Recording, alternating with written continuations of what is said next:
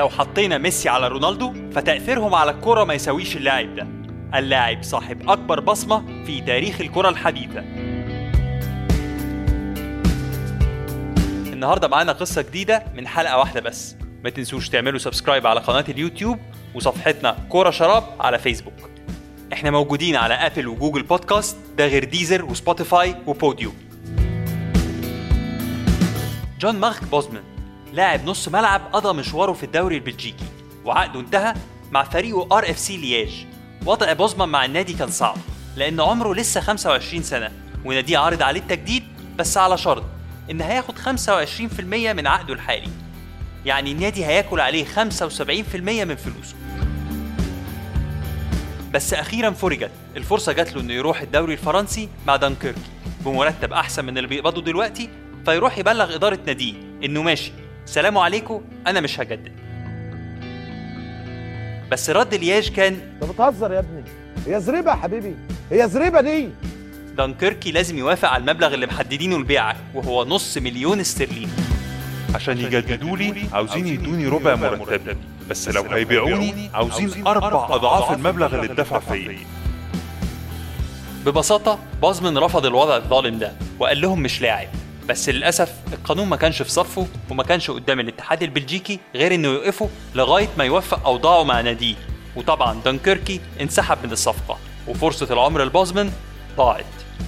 يعني على بختي وبختك يابا عشمت فيه وغدر بيا ومين ده؟ حببني فيه وسابني يابا هو ده بازمن اللي غير شكل الكورة.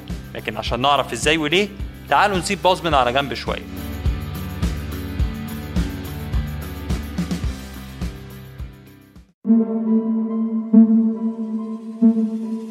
ونرجع لسنة 69 لاعب البيسبول كيرت فلود أيقونة البيسبول في الدوري الأمريكي في الستينات وهو لاعب محترف بقاله 12 سنة بيرفض الانتقال من فريقه سينت لويس كاردينالز لفيلادلفيا فيليز. وبمساندة نقابة اللاعبين بيقرر يرفع قضية على فريقه عشان يوقف البيعة دي. ولأنه أمريكي من أصل إفريقي فالقضية أخذت بعد عنصري. فلود صرح وقتها بعد 12 سنة في دوري المحترفين مش حاسس إن المفروض إني أتعامل كجزء من ممتلكات حد. يشتروني ويبيعوني من غير مراعاة رغبتي وأنا أؤمن إن أي نظام يتعامل على الأساس ده فهو بينتهك أبسط حقوقي كمواطن. ولا يتفق مع قوانين الولايات المتحدة الأمريكية. أنا عاوز أكمل مشواري وقادر ألعب. وجالي عرض من نادي فيلادلفيا لكن من حقي اني اسمع عروض من اندية تانية قبل ما اخد قراري ببساطة الراجل خلص عقده وعايز يشوف لقمة عيشه فين من غير ما يتفرض عليه نادي معين.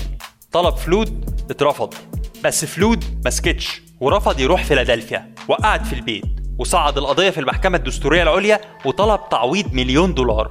إن القضية التي أمامنا قضية بسيطة جدا وواضحة تماما. وخلال الفترة دي كان بيتلقى تهديدات بالقتل من الجماهير بدعوى إنه عايز يخرب البيسبول في أمريكا والنتيجة إن فلوت خسر القضية بحجة إن اللاعب ملك النادي ومن حقه يتصرف فيه زي ما هو عاوز طوال مشواره الاحترافي عشان نحافظ على الدوري الناجح بتاعنا. مش بس كده بسبب موقفه ده فلوت بقى منبوذ في عالم البيسبول للمحترفين. وأخيرا أيقن إنه مش هيقدر يلعب بيسبول تاني. قضية فلوت تعتبر واحدة من أول وأهم قضايا العمالة الرياضية اللي كان ليها تأثير كبير على قوانين الرياضة بعد كده. فبسببها قاوم اللاعبين قانون ملكية الأندية بعد انتهاء عقودهم. واللي تم الاستجابة ليه فعلا بعد قضية فلوت ب 26 سنة اللي اتعرف بقانون كيرت فلوت اللي حقق بالظبط اللي فلوت كان عاوزه ووقف تحكم ملاك الأندية بعقود اللعيبة ومشوارهم الاحترافي.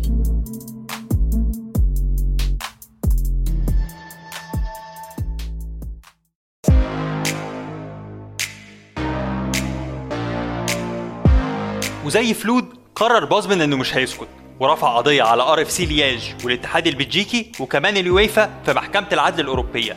وقتها كان انتهى بيه الحال في نادي سينت كوينتين بالدرجة الثانية الفرنسي على جزيرة ريونيون لفترة قصيرة. وبعدها مفيش نادي رضي يقرب له. ده بسبب إن مشاكله كتير ورفع قضايا على أي حاجة ليها علاقة بالكورة.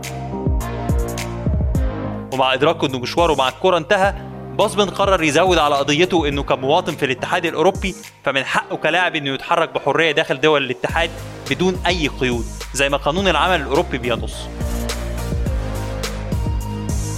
وفي ديسمبر 1995 طلع الحكم التاريخي من محكمة العدل الأوروبية بلوكسمبورغ في صالح بوزمان واللي كان أثره على كرة القدم أندية ولاعيبة أكبر مما أي حد ممكن يتخيل واللي اتعرف بعد كده بقانون بوزمان أو ال Bosman ruling.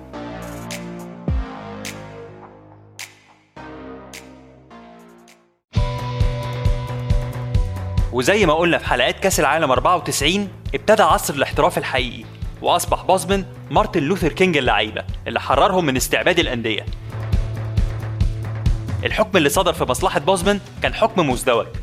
الحكم الأول سمح للعيبة اللي عقودها انتهت بحرية الانتقال من غير ما ترجع لناديها الأصلي واللي إحنا نعرفه دلوقتي بال free transfer أو الانتقال الحر. أنا حر. أنا حر يعني. والحكم الثاني السماح للاعبي دول الاتحاد الأوروبي بحرية الحركة داخل دول الاتحاد. ببساطة وضع الكرة في أوروبا قبل قانون بوزمان حمادة وبعديه حمادة تاني خالص. في الأول اللاعب كان ملك النادي وما يقدرش يسيبه من غير موافقة النادي حتى لو عقده انتهى. اللاعب مصيره في إيد ناديه إنجلترا كان فيها استثناء بسيط للقاعدة دي وهو إن النادي كان لازم يجدد للاعب بنفس قيمة عقده أو أعلى وما يقدرش يقلله وإلا يبقى لاعب حر. وعلى الناحية التانية كل نادي كان من حقه يشرك ثلاثة أجانب بس في فريقه. نادي زي الميلان الإيطالي كان مضطر يقعد أغلى لاعب في العالم لسنة 91 وصاحب ال Ballon d'Or الفرنسي بابان على الدكة. عشان ما يقدرش يلعبوا في وجود الثلاثي الهولندي فان باستن ورايكارد وخوليت في الملعب. في 94 مانشستر يونايتد اضطر يخرج أحسن حارس في العالم الدنماركي بيتر شمايكل من قائمة مباراته قدام برشلونة في ال Champions League لأن اليويفا كان بيعتبر اللاعبين البريطانيين من خارج إنجلترا أجانب. وكان الحد الأقصى خمس لعيبة في الملعب وفي وجود اثنين من ويلز هيوز وجيجز واثنين من أيرلندا إيروين وكين مع الأوكراني كانشيلسكيس ما فضلش مكان لشمايكل ويونايتد خسر 4-0 قانون بوزمان حرر اللعيبة حرفيا وقلب الموازين في صالحهم قدام الأندية. الفلوس اللي كانت بتتصرف في الصفقات جزء كبير منها بقى موجه للمرتبات ومع تضخم عائدات البث مرتبات لعيبة الفرق الكبيرة كانت بتزيد بنسبة 30% سنويا. وفي سنة 2005 بقى مليون استرليني في السنة مبلغ عادي جدا للاعب في الدوري الإنجليزي الممتاز. الحمد لله زي ما أنتم شايفين لو معايا فلوس قعدت سنين اصرف فيها مش هتخلص. نفس القانون ادى الحق للاعب في التفاوض مع أي نادي لو فضل على نهاية عقده ست شهور. الانفجار الحقيقي في عائدات البث كان مع ظهور دوري الأبطال سنة 92 وفي نفس السنة إنجلترا عملت ال Premier League اللي عائداته المالية انعشت خزائن الفرق الإنجليزية بشكل كبير.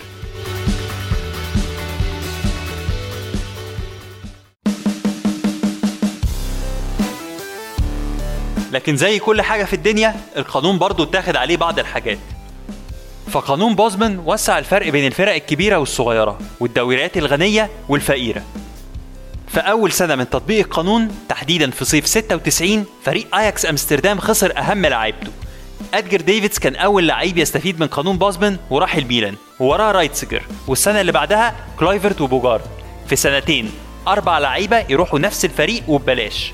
وبعد أربع سنين من فوز أياكس بدوري أبطال أوروبا ما بقاش ولا لعيب في الفريق من اللي لعبوا المباراة النهائية سواء في 95 أو 96 وأياكس خلص الدوري في المركز السادس لأول مرة من سنة 65 واحد من أعرق الفرق اختفى تماما من الساحة الأوروبية وصوله السنة اللي فاتت لل semi-final كان مفاجأة كبيرة. وبسببها هيضطر يخسر أهم لاعيبته لصالح أندية أغنى أولهم ديليخت وديونج وآخرهم زياش. مش في هولندا بس يوفنتوس في إيطاليا في السنة اللي كسب فيها ال Champions League سابوا اتنين من مهاجمينه الأساسيين رافانيلي وفيالي لصالح أندية أصغر في الدوري الإنجليزي بعد ما الفلوس جريت في إيد أندية ال Premier League. رافانيلي راح ميدلزبرا اللي هبط. وفيالي راح تشيلسي. أي نادي بره الدوريات الخمسة الكبيرة فرصته في المنافسة على أي بطولة قارية تقريبا بقت مستحيلة. قبل كده كنت ممكن تشوف فرق من شرق أوروبا بتفوز بدوري الأبطال زي ريد ستار بلجراد أو ستيوا بوخارست أكبر صفقات ال free transfer اللي هزت عالم الكورة كانت ستيف ماكمانمان من ليفربول لريال مدريد سول كامبل بيرلو بالاك ليفاندوفسكي وبوجبا من يونايتد ليوفنتوس. أعتقد إن الكوره في إنجلترا جميلة بسبب جون مارك بوزمان. تصريح من بوزمان للجارديان. بس الوضع مختلف في الدرجات الأقل زي في League 1 و 2 وبقية الدوريات لأن الفوارق ما بين الأندية الغنية والفقيرة زادت وده أضعف المنافسة.